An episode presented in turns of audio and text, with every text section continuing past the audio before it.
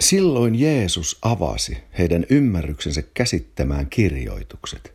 Ja hän sanoi heille, niin on kirjoitettu, että Kristus oli kärsivä ja kolmantena päivänä nouseva kuolleista.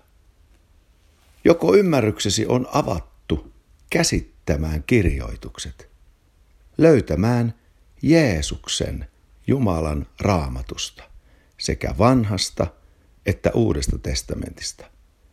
Tämä on oikea näkökulma raamattuun. Löytää koko raamatusta Jeesus, hänen sijaiskuolemansa ja ylösnousemuksensa.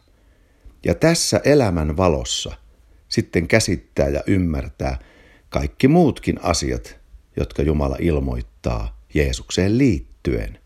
Ja niihin sisältyy kaikki terve oppi ja niihin sisältyy myöskin Jumalan suunnitelmat Israelin kansan suhteen, jota hän ei suinkaan ole hylännyt, eikä seurakunta suinkaan ole Israelia korvannut. Katsotaan siis vanhasta testamentista ja löydetään sieltä Jeesus. Sakarian kirjan luku kolme sanoo meille näin.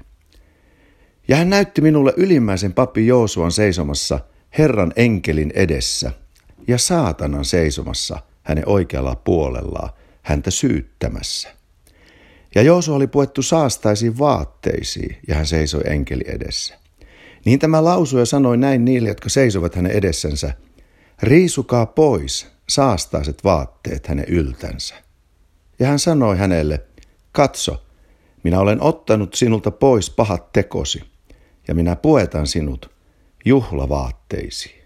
Minä sanoin, pantakoon puhdas käärelakki hänen päähänsä, niin he panivat puhtaan käärelaki hänen päähänsä ja pukivat hänet vaatteisiin, ja Herran enkeli seisoi siinä. Tässä kerrotaan historiallinen tilanne Israelin kansan keskellä, noin karkeasti 500 vuotta ennen Jeesuksen lihan tuloa. Ja tässä on Israelin kansan ylimmäinen pappi Joosua, joka samalla kun on fyysinen hahmo, historiallinen, aika ja paikkaan sidottu henkilö, on samaan aikaan kuva Kristuksesta, meidän suuresta ylimmäisestä papistamme. Tässä kerrotaan, kuinka Jeesus Golgatan ristillä kuolee itse viattomana, mutta ottaa meidän viallisten saastaisuuden päälleen ja ollen siinä syytettynä sekä lain syyttämänä että saatanan syyttämänä. Ja kerrotaan, Joosu oli puettu saastaisiin vaatteisiin. Voimme lukea, ja Jeesus oli puettu minun saastaisiin vaatteisiini.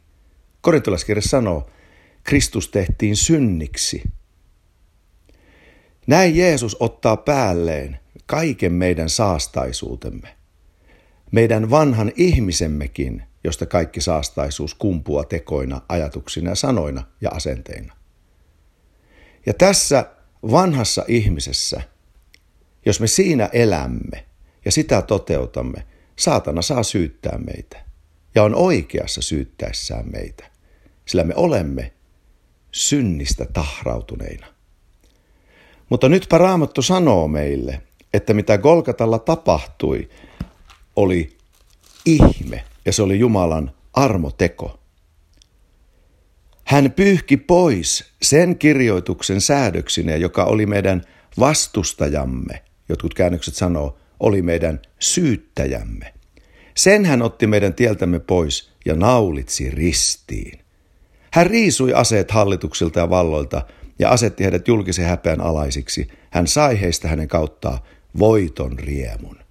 Näin kolossalaiskirje katsoo tuonne Sakarian kirjaan ja näkee siellä Jeesuksen Kristuksen, joka ottamalla tuon koko syytöskirjelmän, kaikki meidän vialliset tekomme, kaikki meidän lain rikkomuksemme, kaikki mistä meidän oma omatuntomme meitä syyttää ja mistä saatana meitä syyttää, hän ottikin sen ja naulitsi ristiin ja otti näin sen pois meidän tieltämme ja otti tuon syytösten arvovallan saatanan suusta pois. Hän riisui aseet hallituksilta ja valloilta. Päinvastoin hän asetti saatanan julkisesti julkisen häpeän alaiseksi. Meidät on kokonaan siirretty pimeyden valtakunnasta valon valtakuntaan. Halleluja. Ja nyt toteutuu sitten se, mitä Joosua, Joosuassa Jumala ilmoittaa meille. Siellä sanotaan, riisukaa pois saastaiset vaatteet hänen yltänsä. Katso, minä olen ottanut sinulta pois pahat tekosi. Ja tuossa ihmeellisessä Kristuksen kolkatan kuolemassa hän otti pois maailman synnin. Yhdellä ainoalla uhrilla, kolkatan ristillä, hän kertakaikkisesti poisti synnin uhraamalla itsensä. Halleluja. Ja mitä tulee tilalle Kristuksen ylösnousemuksessa, niin on kirjoitettu, että Kristus oli kuoleva ja nouseva kuolleista. Mitä siis tapahtui hänen kuolleista herättämisessään?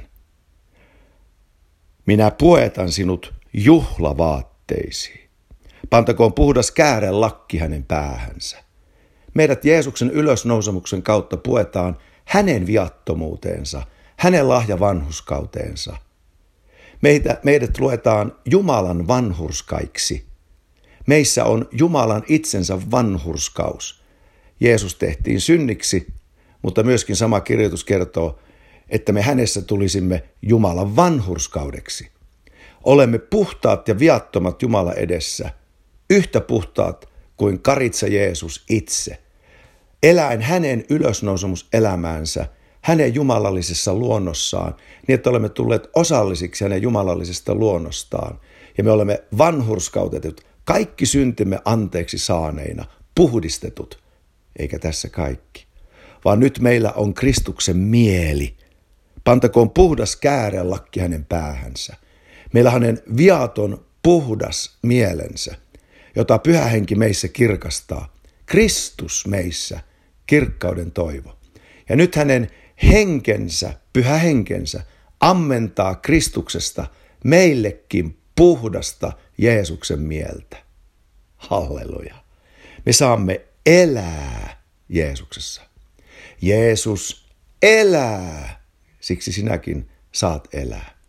Etsikäämme, missä Jeesus kirjoituksissa on.